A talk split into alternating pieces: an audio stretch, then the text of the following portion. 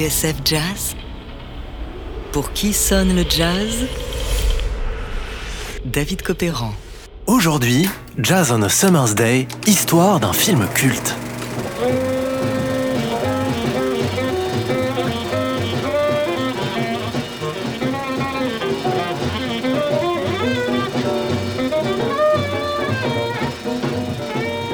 Tenor sax, Sonny Stitt. Guitar, Sal Salvador.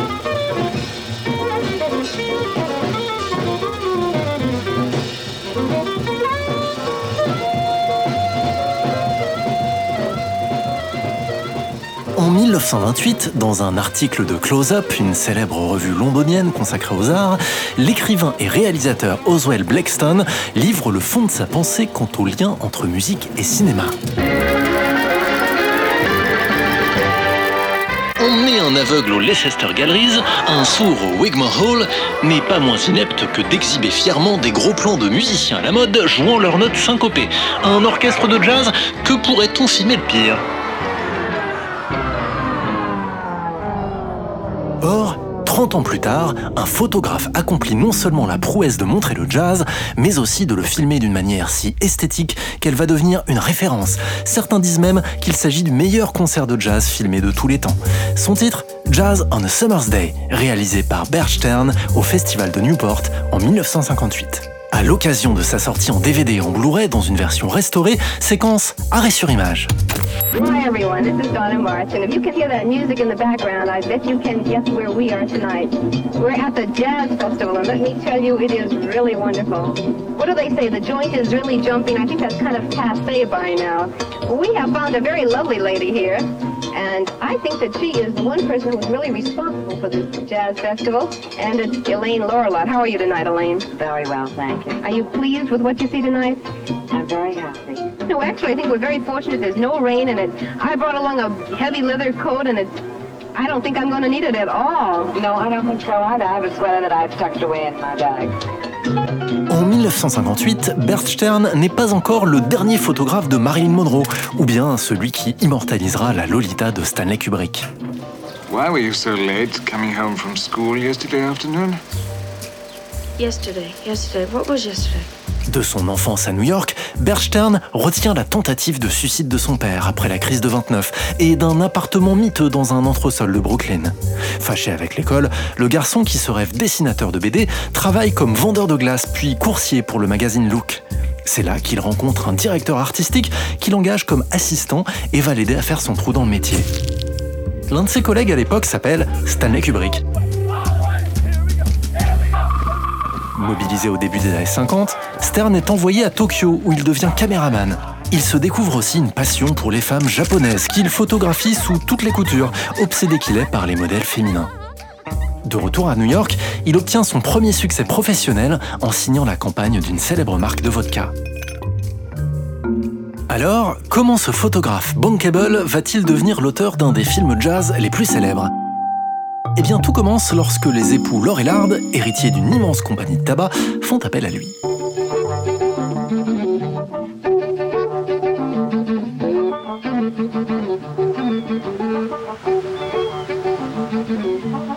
Avec leur ami George Wynne, impresario et patron de club, Hélène et Louis Lorillard ont créé le Newport Jazz Festival en 1954. Pourquoi Newport? Eh bien tout simplement parce que c'est l'endroit où ils vivent, un port de plaisance cossu et bourgeois sur la côte atlantique, à mi-chemin entre Boston et New York. Mécènes du festival, les Lorillard aimeraient bien documenter l'édition 58 qui réunira sur 4 jours, du 3 au 6 juillet, une affiche impressionnante. Miles Davis, Duke Ellington, Benny Goodman, Max Roach, Dave Brubeck, Louis Armstrong, tous seront là. Alors, pourquoi ne pas en faire un film?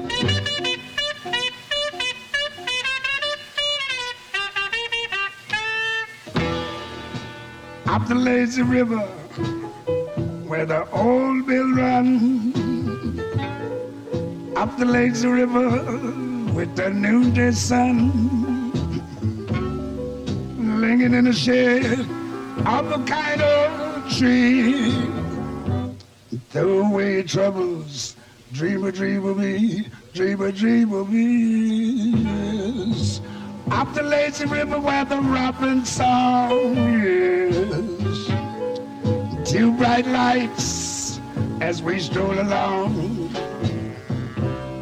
Blue skies up above, the one I love. Up the lazy river, how happy we will be. Mama, yeah. Yes, up the lazy river to the sunset, yes. Papa, that is the day, but the whole is my love. Papa,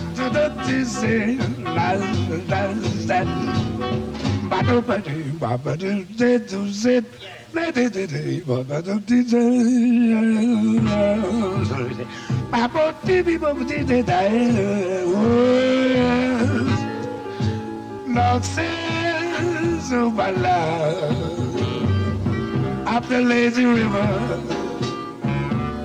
Whoa, river. Mm, you river. Oh, you dog river. it's where Billy Cobb come in, folks.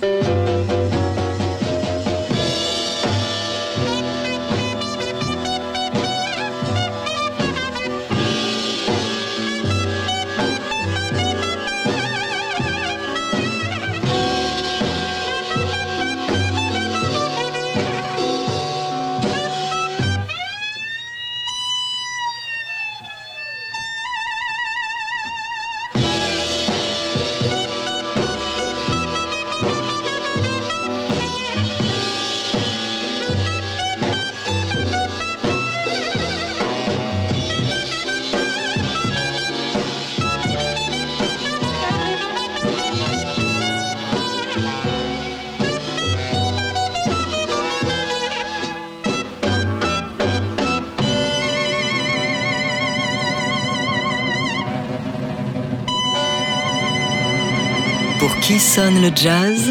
David Copéran sur TSF Jazz. Aujourd'hui, Jazz on a Summer's Day, histoire d'un film culte.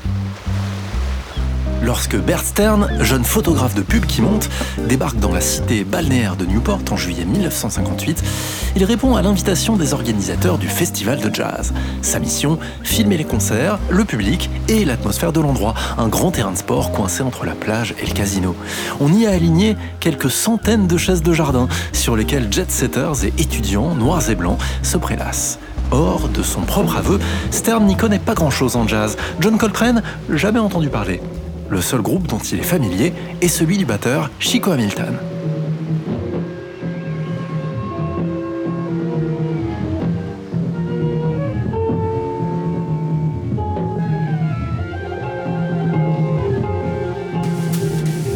À l'origine, Stern n'avait pas du tout pensé à un documentaire. Son projet était de réaliser un long métrage de fiction avec sa petite amie du moment comme actrice principale, le festival de jazz ne leur servant que de décor. Mais lorsqu'il arrive à Newport, Stern est un peu déçu. Le festival n'a pas encore commencé, les chaises sont vides, il n'arrive pas du tout à se projeter. De plus, le scénario de son film ne rime à rien, et finalement, il décide de jeter l'éponge. Oubliez la fiction, Stern se contentera de filmer les concerts. Back to the grandstand Miss Diana, Diana Washington.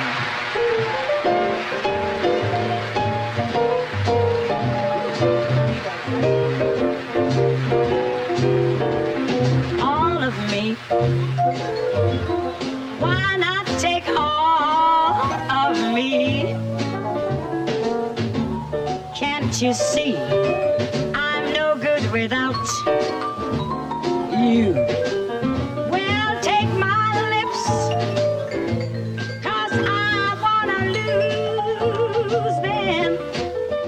Étant bien incapable de choisir lui-même les artistes qu'il doit filmer, Stern s'en remet à George Avakian, producteur chez Columbia Records, à qui il confie la tâche de directeur musical. C'est lui, entre autres, qui se chargera de négocier avec les musiciens qui réclament un cachet en échange de leur participation. Ainsi, l'équipe du film va devoir faire des choix.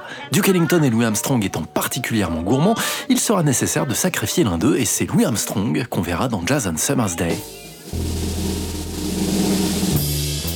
Lui, se concentre sur les deux derniers jours du festival, pendant le week-end. Stern et son équipe disposent de 5 caméras 35 mm et surtout, ils filment en couleur. Un vrai choix artistique pour sortir le jazz, dit-il, de l'ambiance enfumée des clubs en noir et blanc.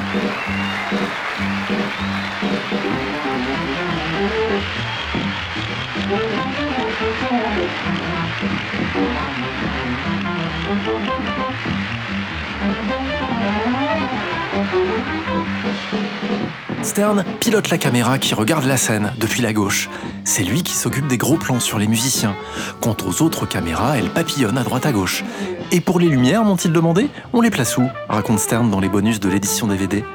Je leur ai répondu je n'en sais rien. Sur la scène, vers la caméra. En fait, tout le monde était à contre-jour. C'est l'un des trucs que les gens aimaient sur le film, que la lumière soit si peu conventionnelle, si inhabituelle. De fait, Bert Stern n'a aucune expérience comme réalisateur. Alors, il fait quelque chose de très jazz. Il improvise. Dans une interview, Aram Avakian, le frère de George et monteur du film, se montre plus sceptique. Selon lui, le premier jour de tournage fut une catastrophe et le lendemain, Stern lui a laissé entièrement les commandes, ce que l'intéressait ni en bloc. Ce qui est sûr, c'est que l'équipe a usé des kilomètres de bobines et que le film nécessitera six mois de montage. Il faut dire que Stern s'est longuement attardé sur les à côté du festival. Les vacanciers, les enfants, les femmes, bien sûr, qu'il filme de manière obsessionnelle.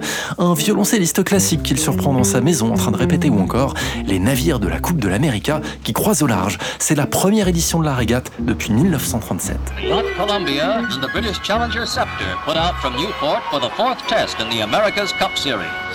Victor in the first three races, the Columbia only has to win this one to make it a clean sweep. Au final, le parti pris du film, une déambulation sans aucun commentaire avec des prises de vue magnifiques, est la clé de sa réussite. Il n'y a pas un seul moment dans tous les cadrages qui ne constituerait pas une photographie absolument épatante, note la critique Judith Christ. Ladies and gentlemen, Thelonious Monk.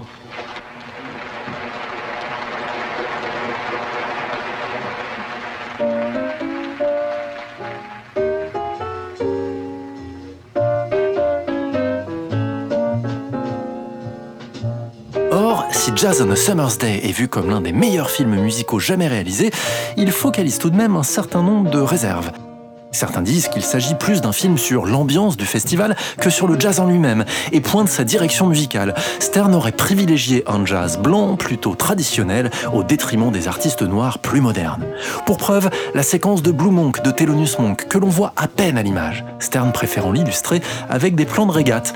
Ultime sacrilège, le solo du pianiste est recouvert par un bulletin météo. Afternoon, ladies and gentlemen. This is Alan Young speaking to you live from the bridge of the United States destroyer William R. Rush. You're located nine miles south-southeast of Breton Street Lightship off Newport. The starting line is just a few hundred yards to windward of us here. Uh, Coup de maître esthétique, mais choix musicaux parfois discutables, voilà résumer l'ambiguïté d'un film que son auteur considérait avant tout comme un happening. En posant ses caméras dans cette cité balnéaire de la côte Est lors du Newport Jazz Festival en 1958, c'est en fait le portrait d'une certaine Amérique que Stern a croqué, dans toutes ses contradictions et avec un regard forcément subjectif. Une Amérique dont la bande-son était le jazz, qu'on pouvait même, comble du snobisme, écouter en mastiquant un hot dog ou en réprimant un bâillement. Quant à la star du film, celle qui crève l'écran avec sa robe noire, son chapeau et ses longs gants blancs, c'est Anita O'Day, qui avouera dans ses mémoires être apparue sur scène en plein après-midi, totalement défoncée. Pour Bert Stern, qui la filme comme un amant, Jazz on a Summer's Day sera le premier et dernier film.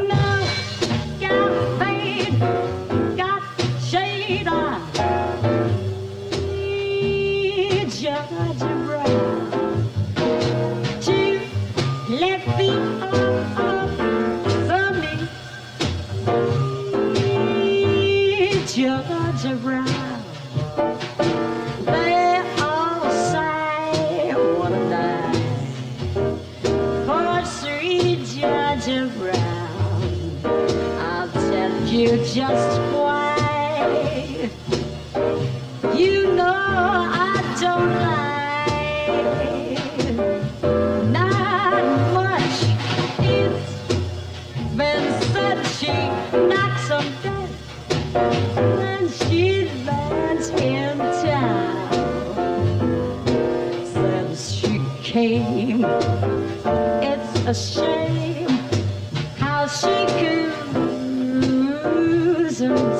Down.